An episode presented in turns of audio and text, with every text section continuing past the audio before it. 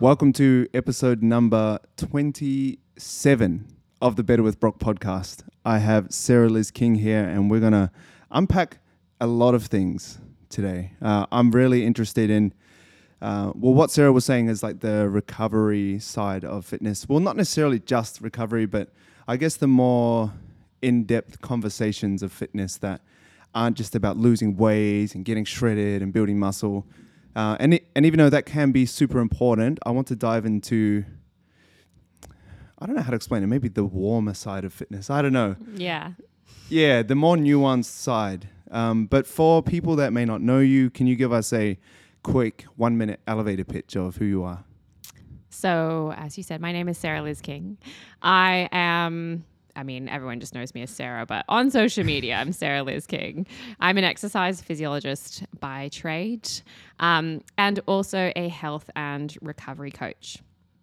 I work in predominantly like the non diet space, which just means that I'm really focused on people's health behaviors and not necessarily what the outcomes are attached to those. Mm. Um, and I specialize in supporting individuals recovering from eating disorders, disordered eating, or different women's health conditions, predominantly one called hypothalamic amenorrhea, which is the loss of your menstrual cycle from over exercising, under fueling, or too much stress. Mm. So, a lot of people know me online as like the period lady.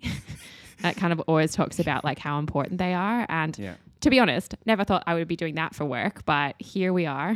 Um, so that is me in a nutshell for my work. Outside of that, I live in Bondi, so I love going to the beach. You can see me most most of the time walking my tiny little dog Henry, who's like a cute little fur ball. Um, what, uh, what breed is Henry? He's a cavoodle. Yeah, nice. and he's like 18 months old now, and just like an absolute character. So he was a COVID purchase, uh, a rather spontaneous one, but ended I think up being. there was many. Yeah. COVID like dog purchases. Literally, my friend was like, "I'm getting a dog," and I was like, "I wonder if I can get a dog." And then, like, from the Friday to the Monday, I was like, I have a dog. Wow. so, look, it was a spontaneous decision, but ended up being like a really, really good one. So, yeah, outside of that, I just love, you know, being outdoors, being active, and seeing my friends. Um, now that we can kind of like get back to a little bit of normality, I'm also mm. excited to travel more as well. And with, with, um, with your coaching, are you predominantly dealing with with women? Is there any men coaching, or are you just training females? Because obviously, you know, you're dealing with menstrual cycles, which is yeah. So I see a diverse range of people. When I worked in private practice before I went online, I actually um, used to see both um, male and female clients. Mm. Now, when I work online, I do mostly work with people that have periods. So I have worked with the trans community and I have also mm. worked with predominantly women, but um, anyone that I guess identifies themselves as a woman mm. is the predominant population that I deal with. Yeah. And you started off face to face. Yes. So just like me, I started in a gym in New Zealand. I was in a gym called City Fitness. Yeah. Which was just on Queen Street of Auckland, like the busiest place ever. Yeah. The main street. And then I went to Gold Coast and did it there as well. And then I did it here in Sydney at Fitness First. How was that transition to going online? Because it's a journey and there's no real blueprint to online coaching like oh just do this and create a website and then this is how you get clients and they just come flocking to you yeah like how only. did you yeah, yeah like how did you transition i fumbled my way through like we all do. Mm. Um, I so yes, I was working face to face. I'd already kind of like niched down into eating disorders, body image issues, women's health conditions, PCOS, HA, all of those kinds of things, mm. and I had done a lot of networking with like GPs in the area. I'd worked at a couple of hospitals. Like I tried to do like quite a bit of the groundwork. Mm. Um, and along the way, I, I, was building my social media presence. I think the most helpful thing that I did was I started a podcast in 2019 because, like you, I just wanted a way to kind of talk about things that meant something to me and, mm. and had an impact on people beyond kind of the little snippets that they would get of the photo that you would post on Instagram because you know it wasn't really until like 18 months ago that we were posting reels and videos and things it was like here's a beautiful photo. Yeah, Instagram was Uh, uh, yeah, it was like picture pushing photos. It was yeah. Yeah. that's what it was created for. Like, oh, look at this photo, and then you start posting a photo, and no one, all of a sudden, no one Nope, cared. nobody cares. I was like, oh, that was interesting. Yeah. Like these transformation photos used to do really well. Like people were inspired from transformation photos, and then you'd post the same thing, and you'd get like a hundred likes. And I was like, hmm, this is interesting. And then yeah, they started pushing reels. So uh, during that time, um, at the end of 2019, I was actually working for another coach who had an online business. Uh, and I was kind of like doing that on the side, wasn't really talking about it too much, but um, that kind of gave me a lot of insight into what it was like to coach online. And obviously, I'd done lots of coaching face to face. And because of the population I, I worked with and I dealt with, I wasn't just kind of going like, here's your program. There was a lot of stuff around behavioral change and obstacles and, you know, all of the things that inherently come with, you know, long term success and helping someone build kind of like healthy habits, which is your mindset. So hmm. that is like, I would say 75% of, you know, the work that I do now is really helping people step out of their own way a lot of the time and giving them the strategies to be able to do that. So when I went online fully, my parents were like, You're crazy. Yeah. And I was like, Just give it six months. And then COVID hit. And I was like, Cool, I have no other choice. Yeah. Um, so I really just took one strategy and ran with it. I was like, I'm going to build my email list. I'm going to sell one thing. I'm going to see how it goes. And I'm going to be more like niched in my podcast content. And I hmm. did all three things. And within a few months, people were like, oh, like this really resonates with me. And I started to get more and more clients to the point that I was like fully booked. And then I was like, cool, well, now I'm going to have to start a group coaching program because hmm. there's only one of me and there's so many other people to help. And that's when I created my first program targeted for hypothalamic amenorrhea recovery. Not sexy, but help, helping people get their mm-hmm. periods back. Super but it- important. But it's super sexy to the people that struggle with it. Like from the super outside, super sexy. Yeah. you just go, oh, okay, that's that's never going to be me. But if that is Yeah. you, and I know people that fall into that category, 100%. that's what th- that they'll do anything to. And I to it think the biggest thing for me was like, I wish, and and I went through that whole thing myself. I didn't have a menstrual cycle for 10 years. And I was like, I wish I had had this Mm. to, uh, and I'm probably too much of a perfectionist, to the depth that I provide within that course. So that course has been running, we're on round nine now. So it's been huge success. Like, it's so wonderful, like seeing the babies that get born as a result of this. And I was like, that's wild. Like, I helped that, obviously. Yeah. Like, I helped the beginning stages of that. But, you know, getting those photos and getting the messages from all of the families and the women, hmm. it's just like, you know, it lights me up. And I think as much as there are struggles and so many things to consider when you run an online business, I, I wouldn't change it for the world now. Hmm. So, what made you dive into this niche? You said that you had 10 years without your menstrual cycle. Was Yeah. that the primary driver? Was there other things that drove you into going, okay, I'm just like, I just want to help these people? Look, I had uh, a lived experience of both an eating disorder and hypothalamic amenorrhea. Um, and I actually never thought that I would make it my full career. I thought to myself, I'd love to give back in some way. And then when I started in private practice, I was like, well, the hospital that I did like an outpatient program in, which helped me probably that was the turning point in recovering from my eating disorder. I was like, they don't do anything movement wise with their eating disorder unit. Like they might go for a walk, but they never really get any feedback on like what's okay, what's not okay. How do I transition back to like moving in a healthy way once I leave hospital? Um, and so I was like, I'll do it. I'll be the person.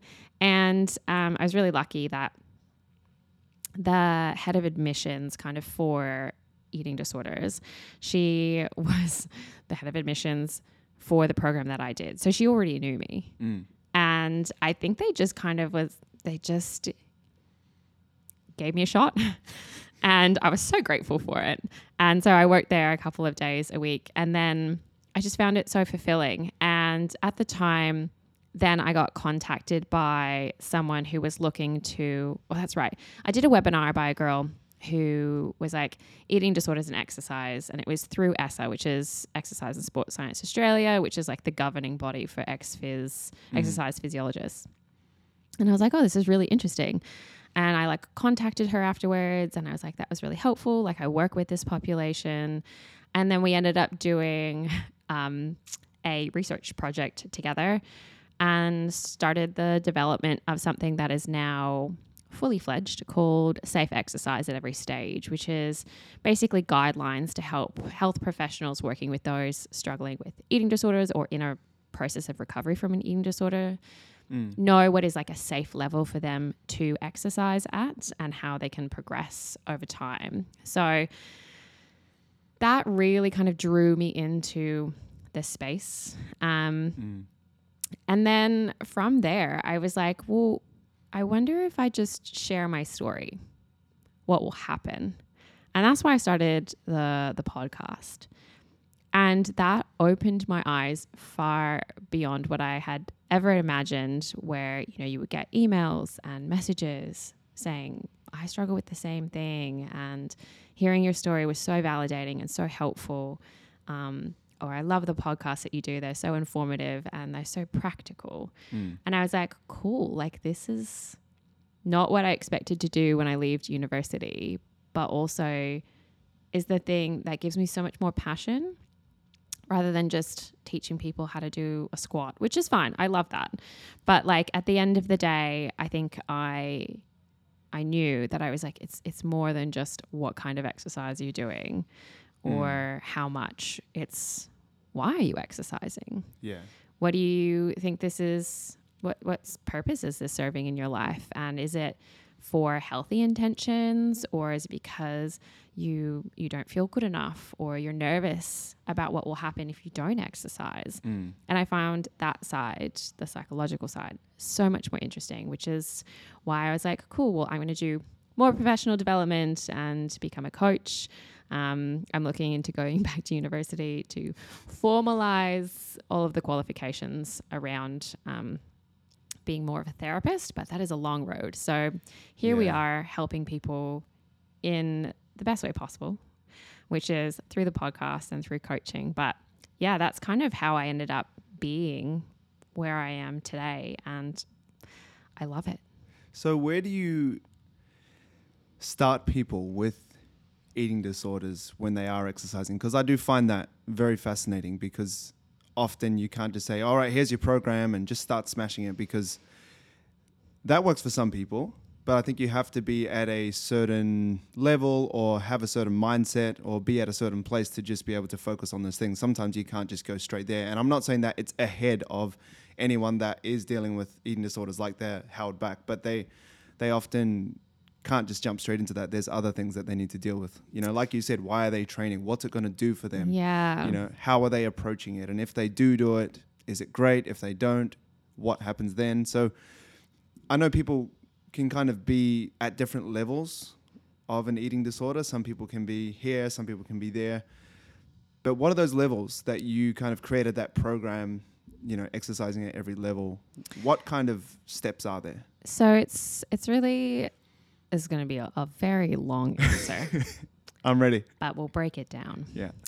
So obviously, eating disorders and disordered eating, like you said, there's no one type. Mm. There's no one like you couldn't look at a person and be like they're struggling with their relationship with food and exercise in their body. You can't know. Obviously, we have multiple different behaviors and diagnoses, and it doesn't really matter what the diagnosis is or whether people are formally diagnosed or they just know that they are spending way too much time, energy, and too much of their headspace is overly focused on their body. Mm. And as a result of that, the way they eat and the way they move and all of those kinds of things. And you can also have people that relate to exercise in, in different ways. So, obviously, on one side of this spectrum, there is complete over reliance on exercise. So this kind of like addictive mentality, um, which actually does exist. There's like primary and secondary exercise addiction, and we often see this like secondary exercise addiction. And what's the difference between the two? Sorry. So primary exercise addiction is basically that you over reliance on exercise, but it's not related to any other mental health condition. Secondary exercise addiction is exercise is used as a way to kind of cope mentally and usually coexists with another mental health condition like Mm. eating disorders, anxiety, depression, all of that kind of thing. Um, we know it's addictive as well because there is this presence of basically withdrawal symptoms. So, if you think of any kind of addiction, the initial intake of a certain amount gives us a certain outcome that often makes us feel better or gives us relief of some kind. But then, if we don't do it, we feel this withdrawal and this urge to kind of go and seek it to get those positive outcomes. Um, so that's one element of why we know it's addictive. And there's also a second element, which is you often need more and more and more of the substance or of the exercise to elicit the same result. So mm. initially, you might have done a smaller amount of exercise and it made you feel amazing. But then over time, that same amount doesn't give you the same effect. So you seek more or you need to have it more intense in order for it to kind of elicit that outcome that you're seeking. Now, that can be inherently problematic, not just from like a physical recovery point of view, but also it can overtake things like your social life, your work commitments, family, all of those kinds of things, hmm. because your brain and body are kind of fixated on seeking that that result and that outcome. So that is is one side of things, and then on the other side of things, we have people that fall into complete exercise avoidance. Maybe they're ashamed of their body, or maybe they've had really negative experiences where they just don't want to think about movement at all. And people often sit in either camp when it comes to eating disorders and disordered eating, and they, they can often kind of sit in between that as well. Hmm. And the whole point of this experience of coaching and kind of helping people develop a healthy relationship with food is to help either side of that spectrum meet in the middle ground and go, exercise should be part of your life because you know, it does have really positive health benefits. And there are probably things that you inherently want to do in your life that require movement. Mm. And that movement feels easier if we have it in a structured, enjoyable way where there's rest involved and you're kind of doing it in a really smart way and your intentions behind it are helpful and positive instead of detrimental. So there's no elements of, of trying to punish yourself or it's from a place of guilt or shame or those kinds of things. So helping people from either side of the spectrum get to the messy middle ground is a messy process. um, oftentimes, for people that have that over reliance on exercise, really challenging them to kind of change things up, right? Do things a little bit differently, whether that be reducing down or changing up the kinds of exercise that they're doing. And the whole point of this isn't to tell them that exercise is bad and that they should never do it again, but it's to really adjust the unrealistic expectations that they might have about how much they should be doing and to also provide some of the tools that they can support themselves with um, during that process because exercise has served a purpose for them. They didn't just like magically wake up one day and were like, well, I'm going to exercise for five plus hours because that's, you know, amazing. There was some reason why that developed into their lives. And so we have to kind of go, okay, well, if we are changing that element, we don't want to leave you with absolutely no coping strategies. We want to mm. make sure that when you start to change up your exercise and you are feeling, you know, a little bit anxious, a little bit overwhelmed, you have other ways to deal with that that aren't going to the gym or going for a run or something else related to movement. Mm. Then, on the flip side of things, if you've been at a stage where you've completely avoided moving your body, maybe you've really just dissociated, so you're kind of numbed out from your physical being. You're like, I don't want to think about my body. I don't want to think about movement. It's super uncomfortable. I hate the whole like maybe they actually hate the whole like weight loss rhetoric or like I don't want to really exercise to change my body. Like I just want to go to the gym and I want to feel like I can be there and it's a safe space, but I don't feel like that right now. And you're like, great. So for them, it's that slow exposure to what movement can be and how it can be really enjoyable and really positive. And oftentimes, both sides of the spectrum have this really intense critical voice. I should, I must, I have to. And that can be so hard to break away from, which is why the antidote that helps us get to that messy middle ground is self compassion. Mm. That we try our best, we try different things, and throughout that process of exposing yourself to movement that you might have avoided before or kind of slowing down and changing what you might have done that was too much from before, that critical voice gets strong and it tells you that you're doing quote unquote the wrong thing, right? Yeah. But probably your values sit somewhere in I want a life where there's movement and it's fun and it's enjoyable and it makes me feel good and it benefits my health. But I don't want the voice inside my head to be screaming at me, telling me that I should or I must do more, or I'm a bad person if I missed my workout or didn't push as strong as I did before. And that's where we have to kind of really challenge those critical voices and go, okay, there's a different way. You can actually speak to yourself with kindness. If a workout didn't go perfectly the way that you wanted to, you can regroup and realize you're going to be moving, exercise, working out, doing something like that throughout your entire life it's not going to matter in five years' time whether you didn't do all 10 exercises in your program because mm. you were absolutely exhausted. So you did four and you left the gym, right? Yeah. It's not going to matter. Mm. But helping people zoom out and recognize that is often life changing for them and is what helps people adopt those long term helpful habits mm. that we know won't lead to them kind of like yo-yoing through periods of like eight week fitness challenges and then dropping off the face of the earth because yeah. we don't want that. Yeah i i personally fell into one of those traps. So initially when i was younger when i first started i had no idea about calories nutrition training frequency or anything. I was just 14 years old rugby guy from Christchurch, New Zealand, you know. So I went to a high school where heaps of All Blacks came out of. So it was like, yeah. let's yeah. let's do it.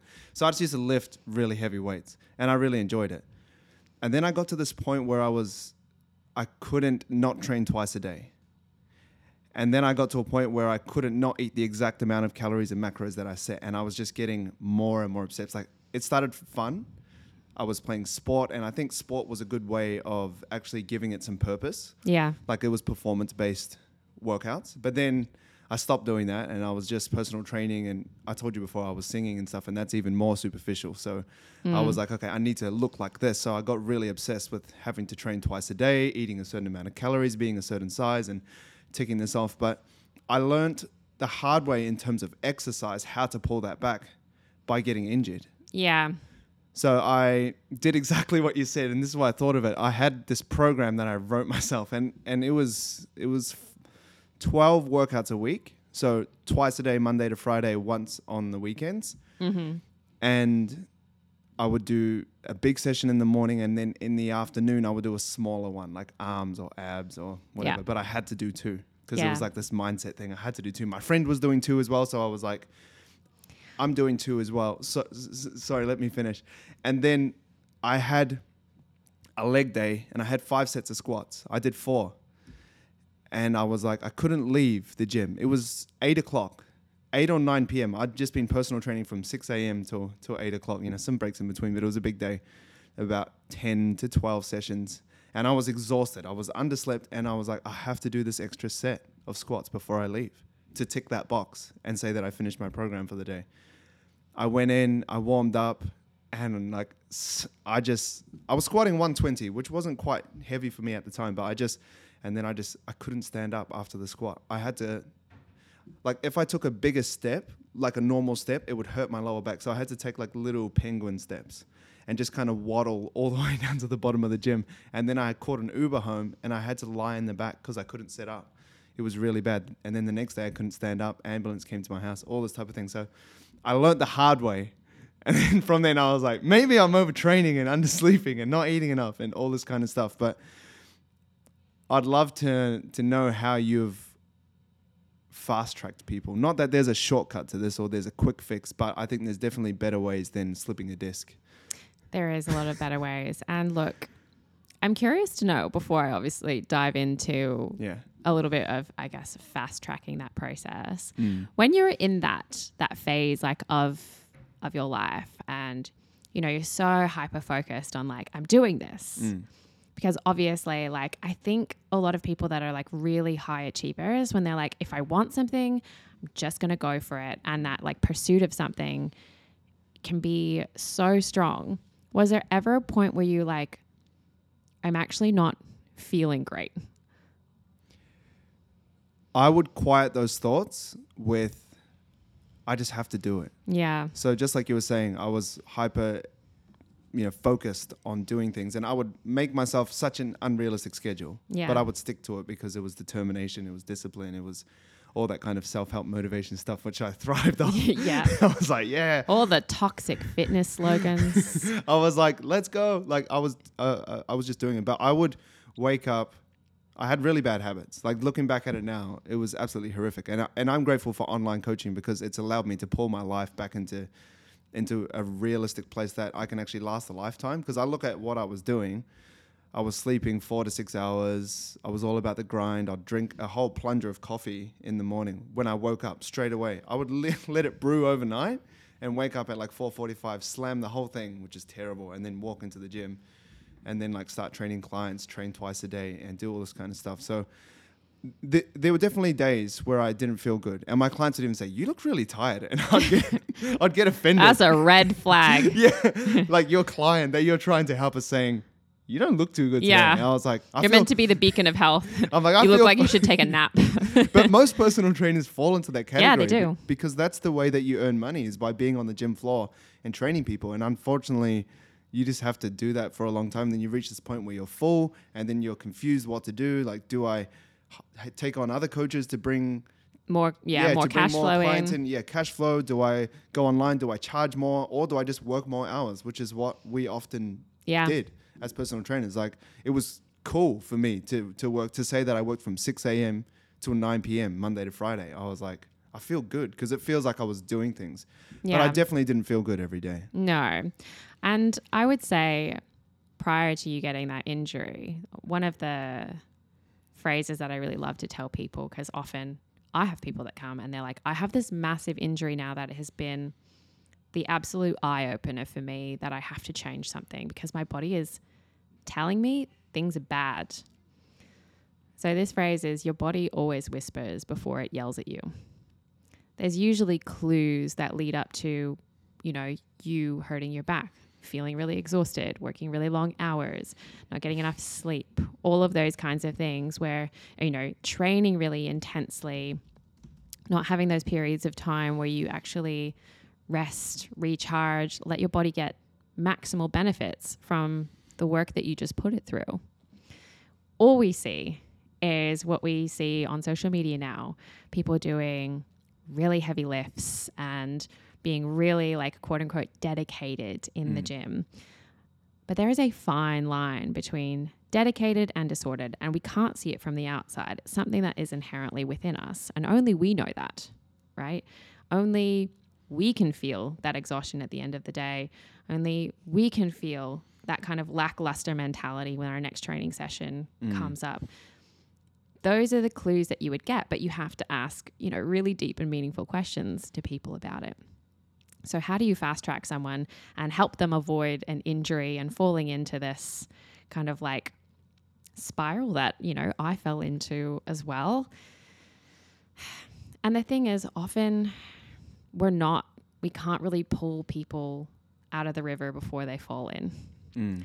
sometimes as much as you want to help someone it's only until they want to make the change that they can actually start making it because it's all very well and good for you to be like but don't you see like what you're doing to yourself isn't actually helping you reach your goals or become healthier like if a person is you know like you so focused they've got their blinders on like mm. they're not going to listen I would never have listened at that time. no. it's really unfortunate that we have to sometimes get to that rock bottom place in order mm. to pick ourselves back up. And so, what I would say for anyone out there, listen to those little whispers that, you know, your body is telling you. It is innately so wise when it's telling you, hey, I'm tired. That's not just for fun. Mm. Really, like full body fatigue is your body saying, rest more. You are overreaching. Mm. You are pushing through and past what your body's available resources are. And there are a lot of people that are like, but I'm like, I felt the best I've ever felt. And, you know, I'm performing the best I've ever felt. And they might actually still be in that state of overreaching or overtraining and underfueling. And to that, I say, sure, but for how long? Because there will always be a point where something happens, whether that be they physically get injured, they mentally burn out, their performance actually takes a step back. Mm. We're in this for the long run. Even if you're an athlete, right? Mm. Your your as an athlete, your body is your tool, right? And and pushing it to the nth degree isn't what is going to get you the best outcome. Also isn't going to sustain you if you want to be within your chosen sport for a relatively long period of time. Mm. So there is no fast track as the the Yeah. long and the short answer.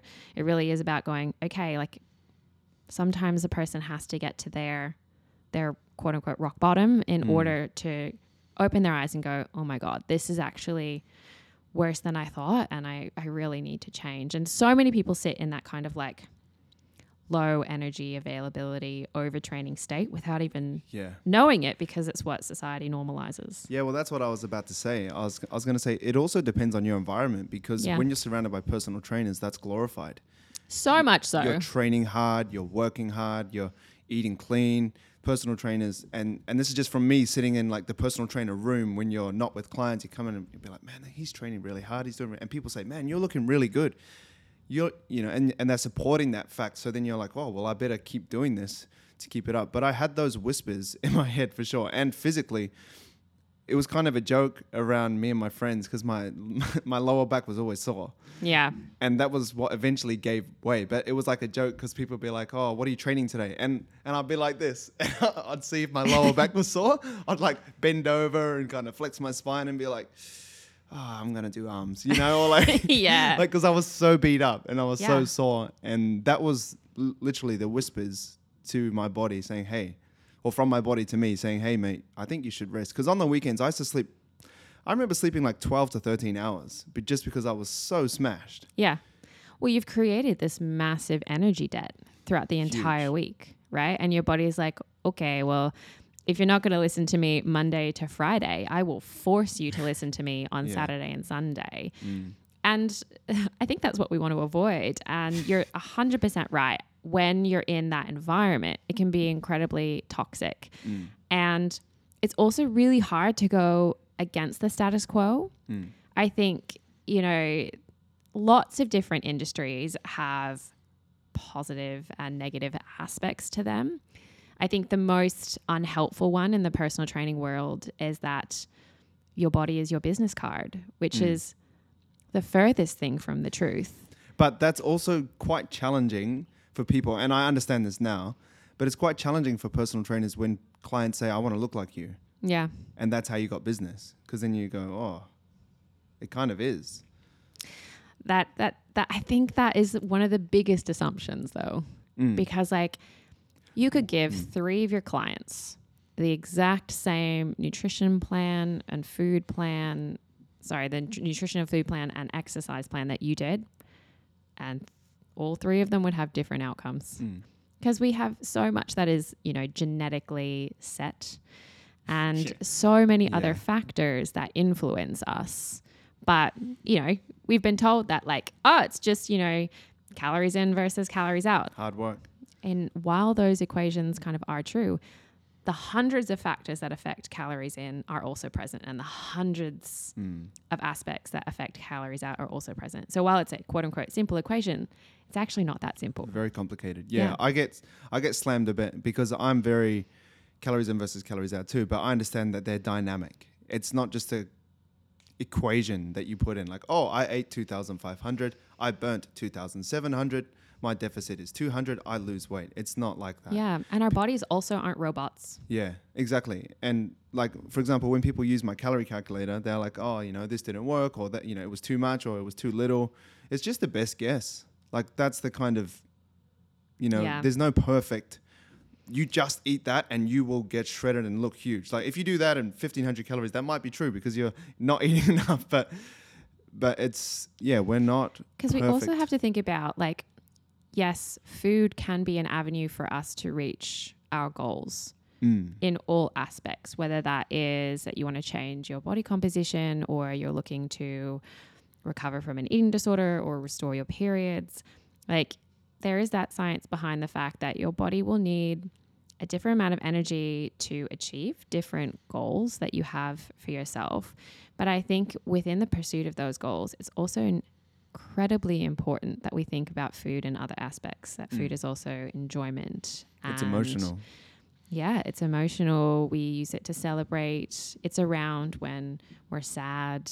And none of that is inherently bad. And I think sometimes what can happen is people get so obsessed with the numbers that they forget that they're actually still meant to live their life and mm. enjoy being social and going out and not having quote unquote perfect meals because actually that serves a purpose too. That should be part of what you value in life. And if it's become disconnected because you're so worried about what will happen if you don't eat in a particular way, then that is definitely a red flag that, you know, it's okay to have like flexibility and inclusion as you move towards whatever goal you have for yourself. Mm. So on that, like you're talking about goals, but previously you kind of mentioned that you coach people without specific outcomes as well, or maybe potentially trying to pull them away from certain people because they aren't the healthiest. If you aren't coaching someone without, sorry, if you aren't coaching someone with an outcome, what are you coaching towards? Because I feel like there always has to kind of be some goal in mind. Not that it has to be a specific body fat or, you know, be a specific size or feel awesome when you eat. Like, I'm just genuinely curious because as a coach, as a personal trainer, body transformation coach, there's always a goal, right? It's it's mainly physique based, and there's other stuff that we we talk about along the way, especially with the personalized coaching, where you know we dive into deep things that happen in their life and things that we need to go through, the kind of nuances that we're talking about today. But what do you work on or work towards then if there's no specific outcome? So I think there's a lot of nuance in goal setting. We definitely Yeah. still, you know, prioritize those goals. But if someone, for example, is saying to us, like, I want a better relationship with food and my body, cool. That's a great goal to have. Um, and that is the outcome. Mm. The next step is kind of going, well, we have no idea how long that's going to take to get there. Yeah. Um, but it's something that we definitely want for you, and it's definitely something that we're willing, uh, uh, qualified to work with you on. Why is that important to you? That's the next step. Why do I want this? From there, you can really identify what people's values are. They're like, I want to be more connected with the people that I love. And I know that my relationship with food is preventing me from engaging in dinners out and saying yes to the morning teas that I brought in to the office. And my body image is preventing me from going on holiday or playing with my kids or something like that. So, that kind of element of connection. Okay. It's important to you because you value being there with the people that you love. Um, it gives you an element of freedom that you feel like you don't have right now. And you can live to those values every day while also still working towards that, that outcome goal, which then comes up with these process goals, right? So, what are the daily habits that you're focusing on, which over, over time will then lead to the outcome that you want. Mm. So I think there's these there's always kind of like a road that we're all walking down towards some finish line. I think the interesting thing is once you reach the finish line, what do you do then? And I think particularly within my work, the kinds of habits that we're getting people to build, there actually is no end. The things that you are doing to help you get to what you perceive as the end goal are actually the things that you have to sustain throughout your entire life to keep feeling relaxed and free and connected to the people that you love, to have better body image, all those things. Mm. But I think when someone's in pain and they just want to fix, it is helpful to set a goal because we know what road we're walking down Mm. together. But it really comes down to the fact that the road is hard and there will be many obstacles along the way for that person. So we have to really understand what value is it that really lies underneath that goal? Why is it important to them? Because they're going to want to give up. And it's a lot of practice. Those process goals are probably more important than the outcome goals. Those daily habits, those daily routines and new behaviors that you're helping people wire into their brain through repetition. Mm. Those are actually the most important things to work on because, yes, eventually they'll help that person reach their goal, but actually, they'll help a person stay with that goal throughout their entire lives. Mm. And what are some of those things that you encourage people to adopt, the habits that help them have a good relationship with food? So I think one of the biggest things is removing the morality that we have around food. So seeing food as good versus bad. Mm. You know, from the moment we were born, we never saw chocolate and apples as different. Uh, uh, that doesn't mean to say that they are not nutritionally different. They are. Mm. But labeling one as good versus another one as bad means that when we eat those foods, we often give ourselves those same labels. And that can be problematic because then we start to feel guilt and shame and disappointment when we quote unquote eat the bad food. Yeah. So seeing all foods as equal and that they can all fit within your diet, which just means the way that you eat, Mm. is the biggest first step. I think with exercise, um, if someone wants to really like have like a healthy relationship with exercise, I think the element of, of rest often gets overlooked. Yeah. It's kind of seen as soft. Like, oh, you're resting. Like, don't be a, you know. Yeah. But like obviously I studied exercise physiology. Mm. Like telling someone this is the reason why we rest, not just between days and sessions, but within a session, Mm. is to actually help you facilitate the best adaptation. Yeah. If we don't do that, you're going to get half the results that you could have gotten 100% of the results from. So, not overlooking rest is a really helpful thing. Mm. Um, uh, sorry to jump in. Even uh, recently, I have a, a female client based in the states, and she she actually won. So I I do an eight week challenge, right? yeah.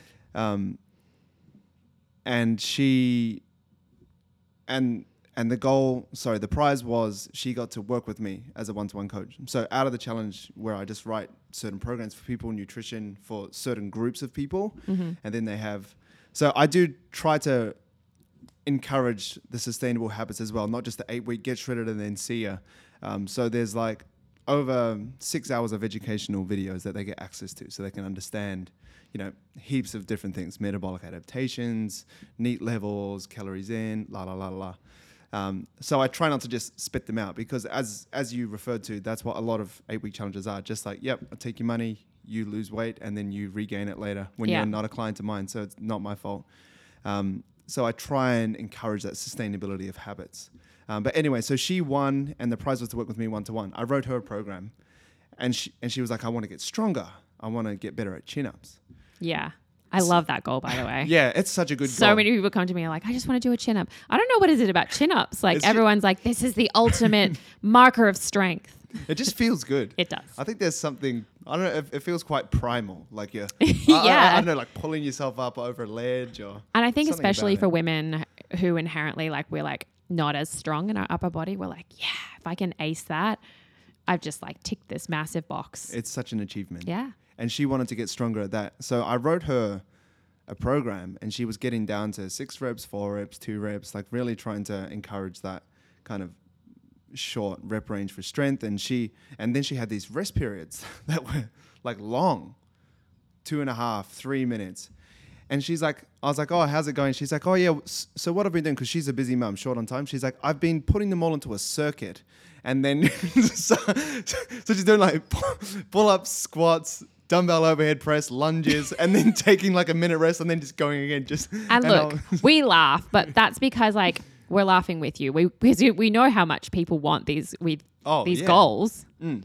And sometimes they don't even realize like sometimes the practice of them pursuing it can actually sabotage what they want.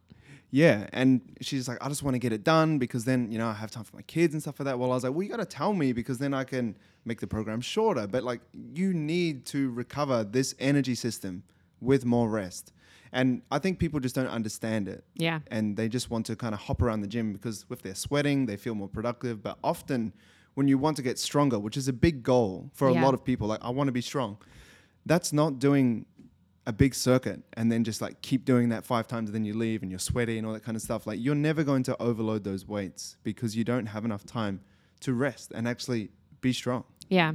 And I think sometimes the best strength programs that actually get you the best results are usually really boring. so boring So boring. They require so much rest and so much patience and so much consistency and having that real long term vision that, yeah, you'll get that pull up.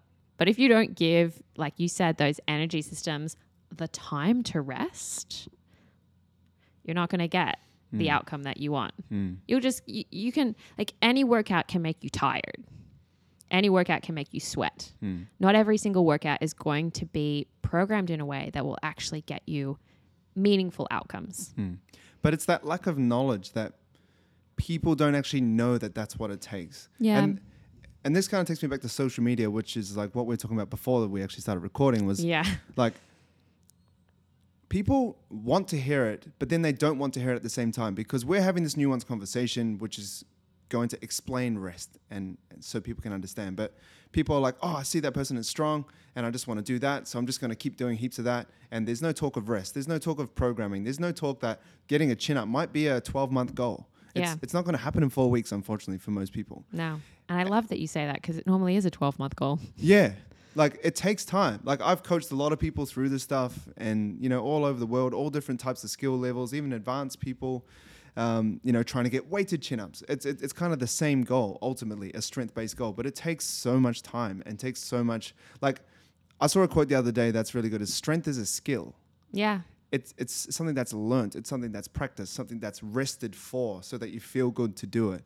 It's not something that's just like, oh, I'm strong now. It's like you have to learn that. You have to Yeah. sit in those rest periods. Like, man, I feel like I should be moving, but um, yeah. I got I got two minutes left. And we often see clients who might have had like a very warped relationship with exercise previously. And our online training program is called Better Balance Training. The reason that we gave it that name is like, we're going to have a better balance of things, work and rest. We're going to tell you exactly why we're, you know, pri- like programming your week the way that we are. And just because you can and have been doing like X number of runs a week combined with like X number of like strength sessions, if you tell us that your goals are this, it means that, you know, you and I are the professionals mm. and we are actually, we're not doing things to kind of Slow you down. slow you down or like sabotage your goals. We're actually sometimes doing what you should have been doing all along, which is taking smaller, more progressive steps, which will help you avoid injury, help you avoid illness, help you avoid burning out. You might actually enjoy the process Mm. along the way, which is what you should be doing as well. It's so crazy that they often question your programming too, because Yeah, you, because Like- like you're not a professional or something. You, did, did you really study this?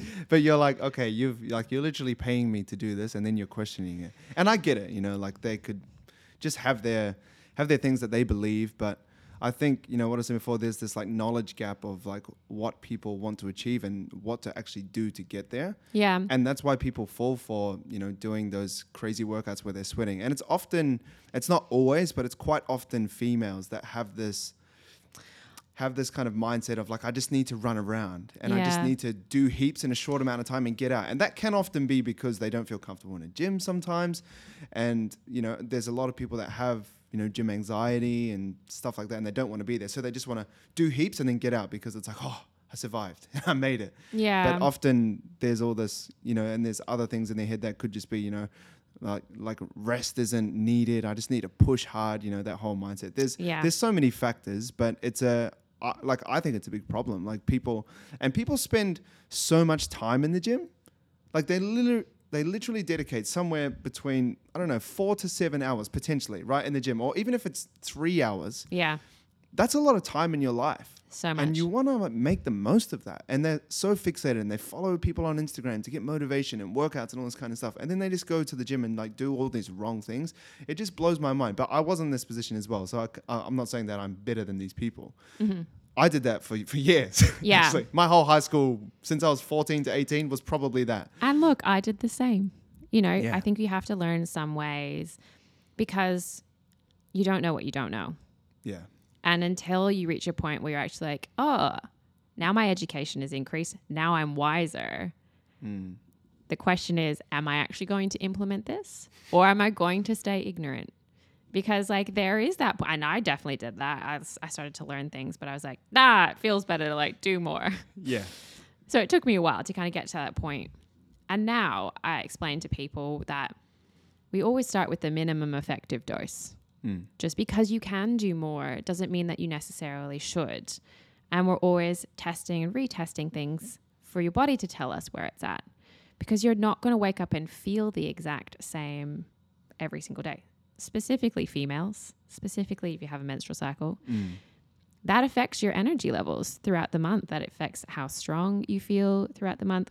All of those kinds of things have to be factored in. So, sure, you can go and do more, and social media is the place where you will, hands down, get that kind of messaging that mm. you need to push as hard as you can, or and I think it also paints this picture, a- and social media is super aspirational, right? It presents this mm. ideal of if you have this kind of life, which is often the kind of life that the p- person selling the program lives, then your life will look like that. You will mm. be inherently more happy, inherently more likable, all of these things, which is just um, it's hugely false because mm. even those people that look like they have the most glamorous life, they still have to take out the trash. There are still days that they probably cry and feel crappy about themselves. Mm. They still probably have, you know, worries around finances and all of these things that a normal human being experiences, but we're placing them on a pedestal mm. because society has gone that is the image of success or that is the image of quote unquote health and fitness, mm. which I think is a really tricky trap that we fall into because we can't tell much about a person's life purely by the way that they look mm. Or by what they post. or by what they post. or, it's one percent of their life exactly. So with so with training in throughout the menstrual cycle, obviously people vary. Some people feel no difference and just train the same. Yeah. Some people are heavily impacted. Like there's some people that I work with where we program maintenance phases of nutrition because the the hunger cravings are crazy and they're like I'm not like if their goal is weight loss let's say we're like for every week that this happens we're going to maintenance and we're just hanging out. So there's people that have different needs throughout their menstrual cycle. Do you have any basic protocols that you encourage people or do you have any advice for people? Because it is tricky and Yeah. often people just like oh like they don't understand that every week like every third week of their menstrual cycle or every something week they feel weak because they don't track it Yeah. and i know that tracking it's very important so yeah do you have any advice or basic protocols that people could So much advice. could try yeah so much advice.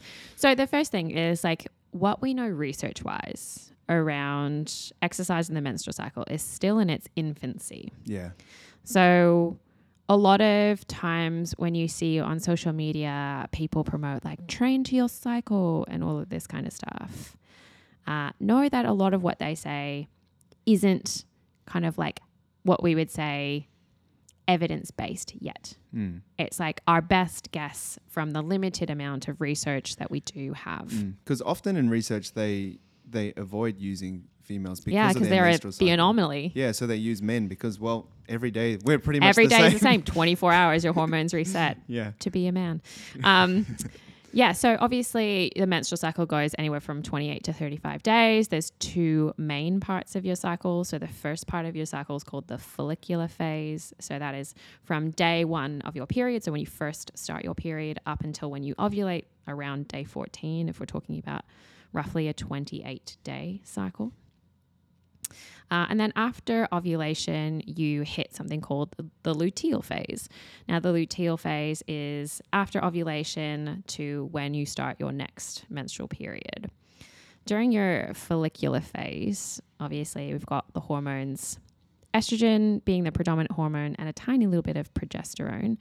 Uh, and estrogen is really helpful for protein synthesis.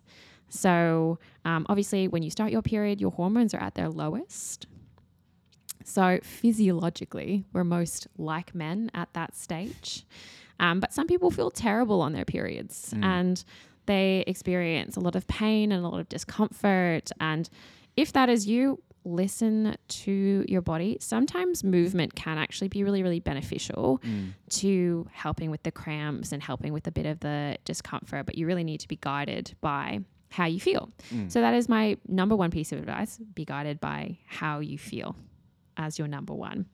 Um, the second thing is to be aware that sometimes mi- little things can change that you might not even kind of clue into being related to your hormones. So we know, for instance, that, you know, around ovulation, people are typically their strongest, but they can also be more uncoordinated. Um, Not a good combo. so like there's one study that's associated like an increased risk of like ACL injuries for women around that ovulatory period. But again, it's done on a small group of people. So can we draw the best evidence from that? No, but it's an interesting thing to kind of highlight. Uh, and then in your luteal phase, you've got higher progesterone levels. Um, progesterone's the hormone that we love to hate. It's the one that makes us feel hungrier, a little bit moodier. Um, it can lead to things like breast tenderness, bloating, and water retention. And those are all the kinds of things that people find really uncomfortable. You're also typically not as strong during that phase, but you don't need to quote unquote train to your cycle in the fact that you need to like do five different types of exercise across your menstrual cycle. If you have a mm. strength training program, you just keep strength training. Mm.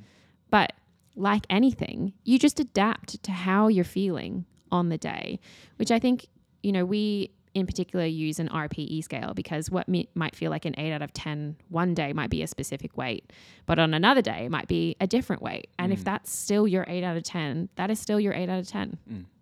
So you can kind of change as you go. Um, I think also really giving yourself those deload weeks to decompress is really beneficial. Whether you're a, a male or a female, that is the time because obviously exercise is, is, a, is a form of stress. It's a, it's a positive form of stress, but it's still stress. Some people forget that it's actually stressful on the body. Yeah, super stressful. So, you know, you can kind of try and time those deload weeks into your cycle um, to just have like a lighter week, lighter week for when you're not feeling as strong. And that can be that maintenance week, right? In terms of training. And it will also help kind of deload your nervous system. Now, your nervous system is kind of like what tells us whether you're in fight or flight or in rest and digest. And if you already have a really stressful life, and then you're kind of like forcing yourself through your workouts when you're not feeling your best, when you could be deloading, pulling back, maintaining, you're probably not helping yourself in the overall picture of things. Mm. So, yeah, my main takeaway for any female who's got their natural menstrual cycle number one, track it. Number two, don't just track when you're getting your period, track also how you're feeling mm. with your workouts. Think about what else is going on in your life, what other forms of stress you're having, how well you're sleeping, how sore you are. All of those kinds of things. We do a little readiness for exercise questionnaire with all of our clients before they train, and they have to hit kind of like a above three out of five before we consider they're like ready for training. If they're at like a two, we go like, oh, today's a rest day. You can kind of reschedule that into a different day mm. because we want to teach people that you need to be flexible and listen to your body so that you can approach each session feeling your best, which is when you're going to get the most the most out of it. And on the other side of the menstrual cycle, Yeah. when you aren't having a regular menstrual cycle, Mm-hmm. do you have any other basic protocols that you can recommend for that? Because Yeah. you know, obviously, it's it's a very complex situation. It's not just like, oh, you just need to train less and it's going to come back. Yeah. But That's part of it. yeah, that yeah, that can help. But it's like if you said that to someone, that's not going to be super helpful. Like, Yeah. just train less. Okay, thanks. Yeah, yeah, yeah. You know, is there any more kind of specific details you could give, or maybe examples you've had with people? Yeah, definitely. So, I'm going to talk about missing periods from the context of hypothalamic amenorrhea, which is mm-hmm. a form of secondary amenorrhea. So, you've had a period at some point in your life and then it goes missing. Mm-hmm. HA is pretty common, lesser known than another condition called PCOS. And people definitely get diagnosed as having PCOS and misdiagnosed as having PCOS because both of them have that characteristic of polycystic ovaries.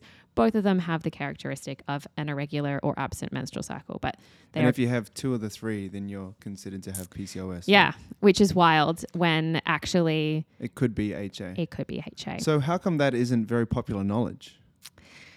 So PCOS affects a, a larger percentage of the population. Um, and I think what is really quite difficult to understand is with the, the criteria, the Rotterdam criteria for PCOS, the reason that the polycystic ovaries are there is driven from a different kind of um, hormone reason compared to HA.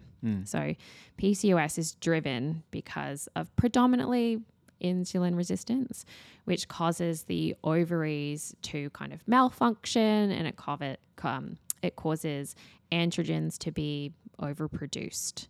Um, and that can lead to anovulation. And when we're not ovulating, then we have lots of underdeveloped follicles in our ovaries, which look polycystic in appearance. So the not ovulating and not having a period is what is causing the polycystic ovaries. Obviously, in HA, you're having the same thing happen. You're not ovulating, you're not having periods, you have these appearance of multiple underdeveloped follicles, which can be seen on an ultrasound. But the reason why that's happening for you is completely different to PCOS. The reason why that's happening for you is mostly due to lifestyle factors. Hmm. That you're a person, regardless of your body weight, shape, or size, does a really high or intense level of exercise, or maybe intentionally or in unintentionally is underfueling themselves because we see athletes who are like i just didn't i just didn't know that i need i just I just wasn't hungry. yeah, because obviously, if you're training really hard, that can blunt your appetite. So can estrogen, interestingly. Um, the presence of estrogen can blunt your appetite. So even when a female has a, a natural menstrual cycle, we have to be like, you might not always be the hungriest at this phase of your cycle, but don't use that as a gauge for eating. So yeah, you might be a person that is underfueling, overtraining, or you're just super stressed. Hmm. Obviously, there is a link to some genetic factors, body weight, body fat percentage, all of those things. But it is really hard to get an H- a HA diagnosis because it's a diagnosis of exclusion. Basically, we have to factor out any really other bad reasons why your period might have been missing. Hmm. And because people more know about PCOS, they'll just be like, oh, you have PCOS, right? And then that's bad because how do we treat PCOS? We eat differently in a modified way and we promote exercise, which is great if people actually have PCOS. But if they have HA, it's the exact opposite to We what don't they want need. them exercising more. No, no, no, no, no, no, no. So we're going to talk about HA and what you would do exercise wise if you didn't have a regular menstrual cycle. So, um, you can still have HA and have what we call menstrual disturbances. So your periods might be really, really irregular or really, really light. And so you still might sit in, in that kind of category. Um, the first thing is that we really need to cut out high intensity exercise. So, And can you give examples of what high intensity exercise is? yeah, so high intensity exercise would be progressive overload strength training, so really intense strength training. So we would modify, we would need to modify your workouts to kind of like hit a maintenance phase and not stay in like a build phase. Mm. Um, anything that raises your heart rate quite high, so you think of like running, spin classes, um, F45. You beat me to it. I was going to say it. Yeah. F45 keeps me in business, unfortunately. um, and I, physios. uh, uh, no, physios don't, like, but like any, any like very strong challenges that have like a very low calorie association with them, Mm. like I can tell you hands down, my healing HA courses have many an F45 participant in them. Um, so we're very supportive of that community. Not in a helpful way, but the, you know, we pick up from where F45 left off. Yeah. Um, so anything that's getting your heart rate really, really high or is kind of pushing you towards that like eight out of 10 kind of feeling. Like if I'm in the gym and I was to think about the last rep on my set, how many additional reps could I potentially do?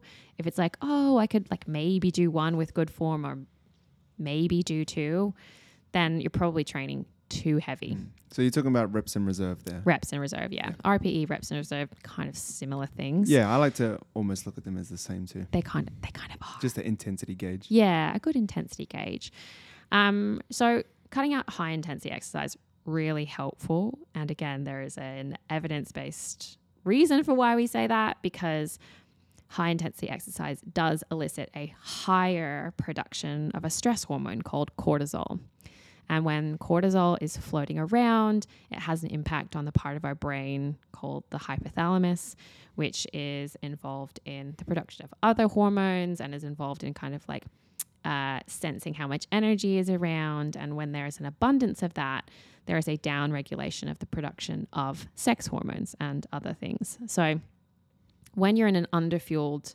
overtrained state, your cortisol levels are already too high. So we don't worry, we don't really want to add more fuel to the fire in that sense. So we know that you know, high intensity exercise elicits the highest cortisol response. So we really want to tailor things back to a more low to moderate intensity kind of exercise for a short period of time, mm. just while we're working on obviously regaining that menstrual cycle back. The second one is you have to eat more, probably a whole lot more than you've ever eaten before. Hmm. And I feel like females have a really warped perception of what is quote unquote enough food or too much food. Yeah. Um, and it's it's really sad because like obviously if if we're looking at movement and exercise as a way of improving our performance, your body's not going to perform the way that you want it to if you're not giving it the food that it needs to function. Mm. And we're talking about people that have often tried to get their body to perform, doing really difficult things, still trying to kind of get those pull ups and hit those PBs on deadlifts and squats in a very underfueled state and get really frustrated. They're kind of spinning their wheels. They're not really getting anywhere. Mm. And, you know, your body is not doing it just for fun. it's doing it because you're literally not giving it the building blocks for it to perform. So, with that kind of food side of things, we need to put people towards what we say is optimal energy availability. Now, that is kind of like uh, something that sports dietitians usually kind of specialize in because when you're working with athletes, we know that energy availability is uh, and hitting this specific energy availability allows for optimal adaptations to the training load as well as supporting the body's physiological functions. So, in a numerical point of view, it's 45 calories per kilo of fat free mass.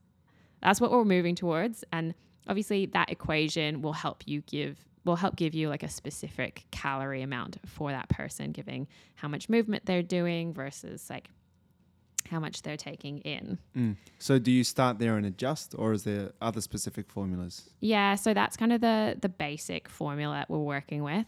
Obviously, we don't tell our clients what that number is. we have that that number in our heads because we kind of want them to get out of um, feeling bad if they kind of go over that maybe calorie ceiling in their heads.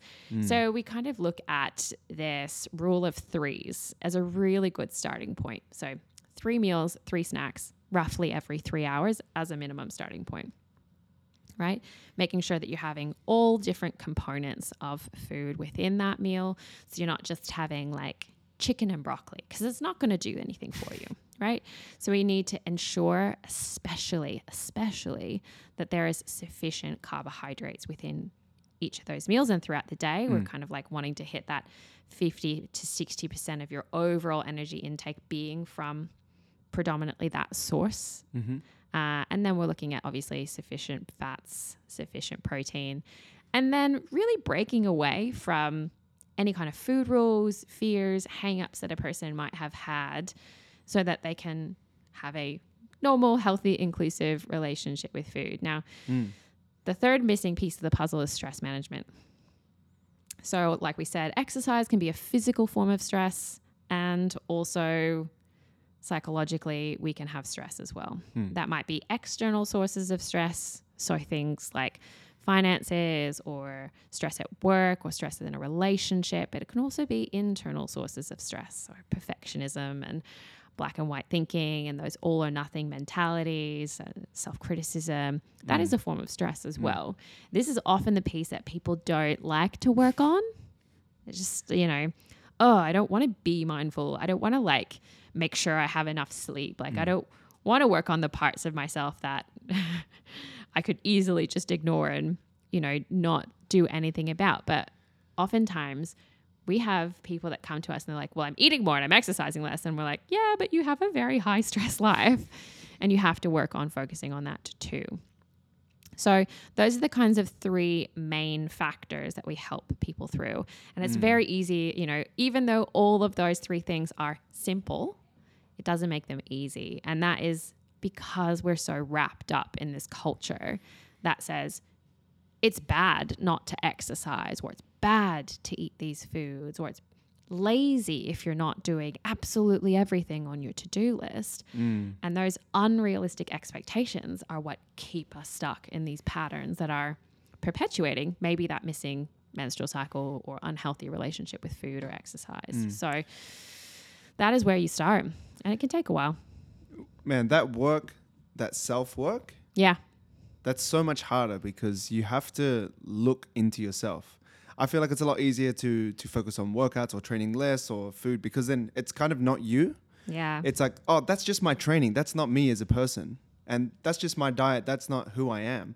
But when you have to work on, okay, do am I a perfectionist or Yeah. why do I, you know, have this anxiety or why do I have this stress? That's you. Yeah. And that's why it's so much easier to kind of push that away. Just be like, just give me diet and nutrition and that's fine. And like even sleep is like I I find that as a coach one of the hardest things to try and like uh, and and I don't feel like I need to do this, but I kind of do at the same time. Like I need to sell people on the idea that you like sleep is essential, and Yeah. that's more like work you have to do to yourself. Like putting yourself to bed, it's so much easier when you're like you know if you're lucky enough and blessed enough to have parents that used to put you to bed at night. It's so much easier when someone tells you to go to bed. yeah. But as an adult, we suck at doing that Oh, ourselves. We do. We can't put ourselves to bed. No. It's so interesting that you say that um, because when I'm talking to people, and I'm, I'm often working with, with mums or women that are about to become mums or want to become mums, I was like, think about the routine and the amount of time that you spend putting a child to bed. You have a particular time where you're like, look, I'm going to feed the child like a really lovely meal a few hours before they're going to go to sleep. And then we're going to do bath time. And then um, I'm going to rock them to sleep, or I'm going to play music, or I'm going to a read the book. book. Yep. And we're going to create a calm environment for this child to drift off to sleep. And then we go and sit on the, be- the couch and like scroll on our phones and then try and go to bed. And we're like wide awake. And we wonder why we feel so tired in the morning. Like if we have, if we took just a 1% sliver of the amount of time and care and attention that we would putting a child to bed onto ourselves, imagine how much of a better quality of sleep you might be having. But we just don't see it as a priority Mm. because it, it doesn't give us an instantaneous outcome. It's like for me, it was a waste of time for a long, for a long, long, long time. I was Yeah. just to say, if I could take a pill and not sleep, I'd take the pill and just and just get things done. But man, like since I transitioned online, that's probably been the biggest blessing that it's been for me Yeah. is being able to sleep. Because the fact is, as a personal trainer, to pay your bills and not be homeless, you have to, Yeah. you have to be at the gym. Got to work to live. Yeah, I was there, you know, six, leave at nine. Like, you know, I was there all the time. But but then when I went online, I I did it for a myriad of reasons. I wanted to study more and be more in tune with research and cutting edge with my personal training. And you don't have time to do that when you're face to face. Oh man, it was so hard. I used to, I used to, because you sit there with this decision: should I cancel two clients, or three clients, or a whole half day of work, or even a full day, and go spend money? Yeah. but learn. So you're like, hmm, should I make a thousand or or lose two thousand? So I feel like that's why a lot of personal trainers just kind of get stuck in their wheels, or people, you know, s- sorry, get stuck spinning their wheels because they see that trade off. They go, oh, it's not really worth it. And I feel f- like I feel for them because I was there too. And Yeah. I, but I, thankfully, I used to take that time away because I saw trainers doing the same thing over and over again. Their clients not getting results. They're not getting new leads. They're not implementing new things that could be better for themselves as an educator, but also their clients towards getting results. So I went online for that massively, but also I was like, man, I can sleep. like, Yeah. like, like not that I'll, I'll just wake up at 10 a.m. these days and be like, oh yeah, I no, love but you can get like coaching. seven to eight hours. Like- Life changing. I've never been as consistent as I was. Like I used to just be so so mayhem when I was a personal trainer. And you're trying to preach to your clients, go to sleep Especially to people that don't have seven. children yet. Yeah, like I was. Yeah, I was that guy.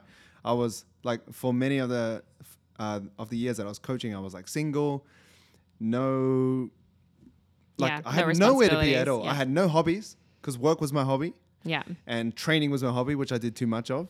And my friends were personal trainers at the gym too, so I was just training was easy, Yeah. like everything was easy. But I didn't sleep, and and I probably wasn't the best example of health as well. Like I was doing probably thirty thousand steps a day. It was crazy Yeah. and training twice a day. So I would literally on my break go and eat two Guzman Gomez burritos. Because you can't get the energy in any other way. I'd go Yeah. home and eat a tub of connoisseur. And Like that's the thing, like you uh, you don't realize how much that incidental movement impacts on how much energy you're putting out. Yeah. And I think a lot of people, you know, we're now stuck in that like wear the fitness watch, get the 10,000 steps. But I'm like, why? Mm. Like what are you doing that for? Is that actually something that you specifically you need to be doing? Mm. Or can you give yourself the grace to literally just remember that sometimes our brains use up a whole bunch of energy. Mm. And if you have a very mentally involved job where you're doing a lot of deeper thinking kind of work, that sometimes it is better off for you to save that energy to do that deeper thinking work than it is to Mm. stress about, oh my God, I only got X number of steps per day. Like, Mm. Bigger fish to fry. Sometimes one of our priorities has to shift to let other priorities take precedence. Yeah, I think that's important to to acknowledge the importance of not just trying to s- spread yourself too thin and do Yeah. everything at once, which is hard because everyone's doing everything. You know, I, and I think to your point, like personal training is such can be such a rewarding place to be. Mm. Um, but I don't. I, I think it's not set up to be sustainable for life. And I think, I think what I find really like interesting is like now there's the presence of like coaches for coaches, right? Like makes make X figure incomes every single month as a personal trainer. And to anyone out there thinking of doing those things, like I want you to think what you want long term. Because a lot of these programs are like, just do more of this on social media and like sell your soul and you know like like just think of like quick ways to make money and then you'll like hit your income goals and i'm like whoa whoa whoa whoa how is that actually helping people be better at their craft Mm. how is that actually helping people Yeah. understand their numbers or what they're building towards or Mm. building better boundaries, like all things that you need as, you know, a fitness or a health professional. So my my biggest thing is just be aware that you probably want a career for the rest of your life, Mm. whether that is in personal training or another health profession. If and work is an endless task. That's the second part. Mm. You are not an endless resource. You have to figure out what your start and end point is to your day and to your week. And as hard as boundaries are, sticking to those is actually what is going to help you be more successful, Mm. is actually what's going to help you sit down and do the professional development and be curious about whether the decision that you're about to make to add a new service or a different offering is really going to serve you. Mm. Yeah, you touched on it well. Um, I think a lot of, and this is just in the wellness space, like you talked on people signing up to courses and trying to grow their business and make six figures in a month or in a year or whatever they want to do. They don't focus on the craftsmanship of actually being an expert. I hate that word now because of what social media's done to it, but Yeah. like that's why I originally left face to face personal training because I was an expert in the gym, like a personal trainer, which is what people see as an expert. When often I think that's not the right word to explain us. But now, and I've talked about this probably on the last two or three podcasts. I have this golden rule that I always have to be studying, Yeah. like I always have to be reading something. Um, one, and I actually try and make it a, a two part rule. One that's like self helpy and motivationy because that kind of helps light my fire yeah.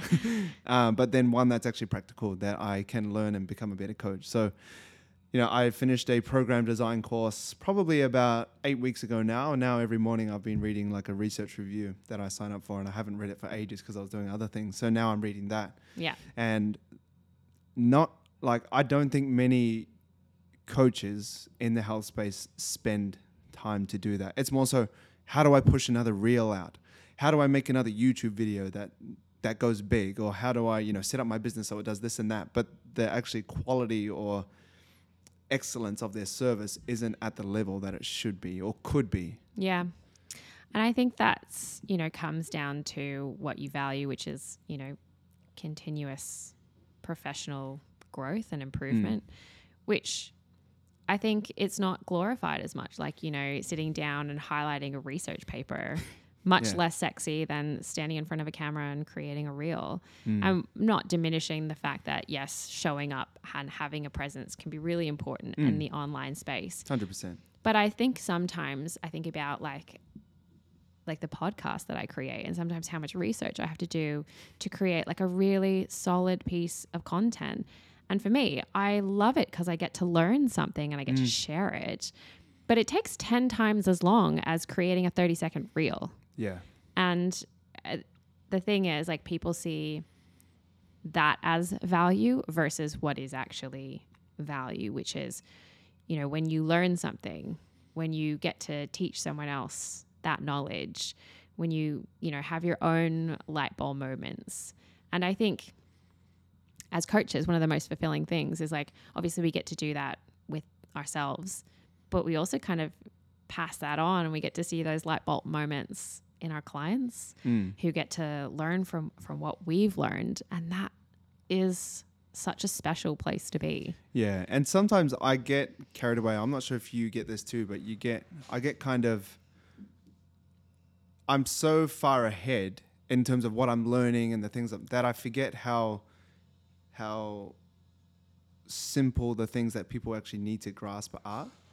So like for example, the prop, probably the most common compliment I get of my coaching with people getting successful results is that their mindset f- for food has changed. Like the the literal idea of like flexible dieting blows their mind, and I'm like, where have you been? yeah Like, y- yeah, that whole dichotomous thinking, black, white, yeah you know, everything can kind of ditching that. Yeah, that everything can fit. They literally like that's probably the biggest compliment, and that's probably one of the most simple things. But I think as a coach, we kind of have to ac- acknowledge that. Like that's awesome, And if that's the only thing that, that they learn from us, that's amazing. But there's so much more as well. There's so many other things that we can learn. Yeah, yeah, so Mm. true. And I think, you know, oftentimes the clients that I work with, we are on long journeys together, especially those people that are in recovery from eating disorders and disordered eating. You know, Mm. sometimes they're clients for anywhere between like six months to two years. Um, and the amount that they get to learn along the way is so, so deep and so knowledgeable for themselves and it is great, but sometimes, yeah, I do have to pull myself back and and usually ask the question like, would you like to know more about this? Instead of being like, yeah, yeah. I'm much better with my communication skills now. Obviously, kind of having, um, I guess, more professional development in that area of counseling and coaching and all of that kind of stuff. But Mm. You know, being a, a better listener and kind of going like, would you like to know this? Versus like, you need to know this. Sometimes it, there are things that people need to know, but you know, yeah. So we're gonna have to wrap this up. There's many things we can talk about. Maybe there'll be a part two of our conversation. Maybe. But I have uh, final three questions that I like to ask people. Yep. Because as you know, I, I I'm obsessed with self development. I you know in whatever way that is. Obviously, physically, I really enjoy training, and I find that the ripple effect of training is probably the most beneficial thing. hmm I like the idea of obviously progressive overload within training to get stronger, become more resilient, all that stuff. But I think in life, it's kind of made me a bit more resilient too, and all that kind of stuff is poured out. So I really do like the idea of how we can continue to grow and get better. So I just have three questions. The first one is what is something you do every day that helps you become a better person? Probably how I start my morning. So every day I wake up, my cute little dog Henry is like, let's go. So always make sure that I take time, have breakfast, and then we always go for a walk. And having that time just to be with myself, be with him, walk by the ocean, and then go and get a coffee. And every every morning I have this little ritual I do of Morning coffee morning thoughts. coffee thoughts. I've been watching them. Yeah. It's just little three things that I'm thinking about or pondering that are a reflection of how I can be better in my own life and maybe things that other people can use in their lives their lives as well.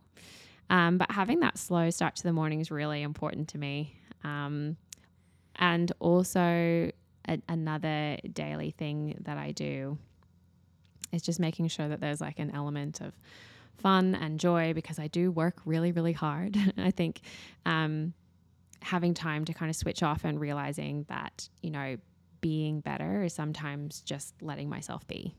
Mm. So that would be kind of, yeah, my answer to that one. That's definitely something that I've been trying to lean into more is having a bit more emptiness.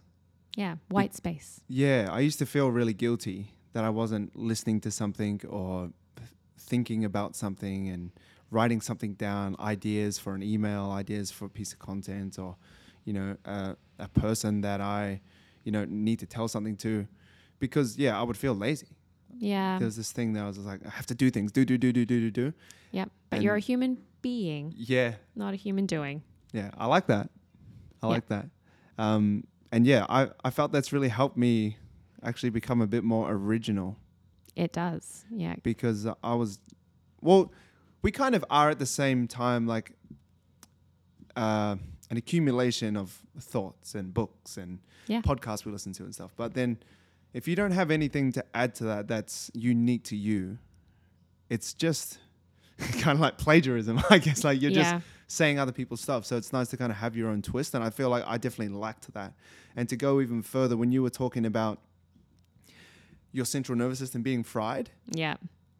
like when I, like when my lower back was whispering to me saying, "You need to rest," um, I, w- I also felt like that was I- your whole body telling you that. yeah, I couldn't really give anything. I had no original ideas. I was just uh, I'd write programs which didn't really take much thought because exercises and you know once you understand the structure of programming, it's not very creative. It it kind of is, but it's also quite you know this is just what needs to be done. yeah. Um, but I I definitely lacked a bit of character and like originality Mm. because I was so exhausted. Yeah. You need that white space in order to get there. It's so good. Question number two What is a quote that you like, apart from where a human being, not a human doing? Uh, what is a quote that's made you a better person that really stands out to you? Um, I'm going to butcher this. and it's a quote by Maya Angelou. And it probably isn't this exact wording, but it's We delight in the beauty of the butterfly, but we rarely kind of accept the changes that it must go through to get there. Again, I probably butchered that, but it is a Maya Angelou quote. So it's kind of like we always delight in how beautiful things are at the end, but we rarely see the process of how much change you know that little caterpillar has to go through in order to become this beautiful butterfly. Mm. Yeah, I feel like that's so relevant to to what you do as work, but so also relevant. also to me. Like, Yeah. yeah, and even social media again. I don't want to keep talking about it, but like, Yeah. I feel like it's all butterflies, and there's no talk of the caterpillar going through the process. And, you know, I mean, I have a, a tattoo on my right arm that's like a single rose, which was a quote that I used to tell myself when I was going through recovery, which kind of got me through, which is similar to the butterfly quote, but it is I am a garden of a single rose blossoming in infinite ways. And it kind of just let me realize that that whole process was me growing in a multitude of different ways because all I was really focused on at that point was how uncomfortable the weight gain was. But I was like, but you're gaining so much else back at the Mm. same time. So I kind of answered with two quotes. Sorry. Yeah, no, that's good. that's good. Um, last question: a book that has made you better. I love I love reading. I read all the time, Uh, a book that has made me better. or a couple, or a few if you Um, can't decide. I love Atomic Habits. That's been one of the ones that's probably changed a whole lot of the things that I do for the better, to be honest. And what's some practical things you took out of that? Because I read that during COVID, Yeah. and I took a lot from it too. Probably one of the best reads I did during the pandemic. Yeah. I I love some of the really practical things that he talks about, like habit stacking. So if you want to do something new, you just stick it on to something that you're already doing. Um, and then uh, I really like the the process versus the outcome goals, which is what he talks about a lot. And he talks about uh, um, an ice cube melting. You know, if we judge the ice cube based on it only changing one degree in the room and not melting, we'll see ourselves as a failure. But if we look at what happens over time, we can kind of go, well, just that one degree change or that, you know, one little principle that we've implemented has such a, a big effect over time. Mm. Those are the two biggest things. Um, so yeah, that's probably one of my my best like self development books that I regularly recommend. I'm also a big Brene Brown fan. I don't know her. Um, Brene Brown, yeah, I mean, you should know her. So she wrote a book recently called Atlas of the Heart, which is really all about emotions. Oh, my wife's reading that. yeah, yeah. So she's in Steal it. she's she's in the house, but I, I'm just not aware of it. Okay. Yeah, yeah. Um, and that's really good because I, I often find people's uh, emotional vocabulary is quite limited. We talk a lot about our thoughts and changing our thoughts, but actually, our emotions are so incredibly inherently important to things that we need. And um, understanding where they come from and, and what purpose they serve, and you know why they might be happening in your life, it, it is is such a, a helpful thing, especially if you find uncomfortable emotions difficult to sit with. Just kind of being more curious about them can be a good place to start. Mm. And how can people find you? So Where do you want to direct people? I'm most active on Instagram. You can find me at Sarah Liz King. Um, my website's the same, sarahlizking.com, or I do have a podcast mostly related to eating disorder recovery and HA recovery, which is called Holistic Health Radio that you can check out. Awesome. Well, yeah, that's we'll wrap it there. Thank you so much for coming on the podcast and sharing your knowledge. Like this is stuff that obviously I don't specialize in, but it's super important. And I think it's something that in my world definitely isn't talked about en- enough. Maybe in your world um, it's talked about more because obviously you specialize in and stuff, but I feel like it's like even some of my female clients, I have to coach them for a while Yeah. for them to actually open up with this stuff. And I'm not saying that they need to tell me their whole life story, but it's a pretty important part. Like if you're losing your cycle or if you're you know, if setting calories and macros isn't good for you, then let me know because there's other ways to go about it. 100%. Um, you know, we, we're not always calorie and macro target hitters. You know, it's, sometimes it's just Yeah. And that's one why small it's step. coaching, right? You get Yeah. to shift and choose and personalize things based Mm. on your client's needs. And, you know, that's the way it should be. Yeah. Well, yeah, I really appreciate your knowledge and I love having people on that really commit themselves to, you know, excellence and providing a great service and not just selling a PDF and see you later, you know, like Yeah. really helping people. So, yeah. Yeah. it's been an honor to have you on. It's been a pleasure. Thanks for having me on. Awesome. Thanks.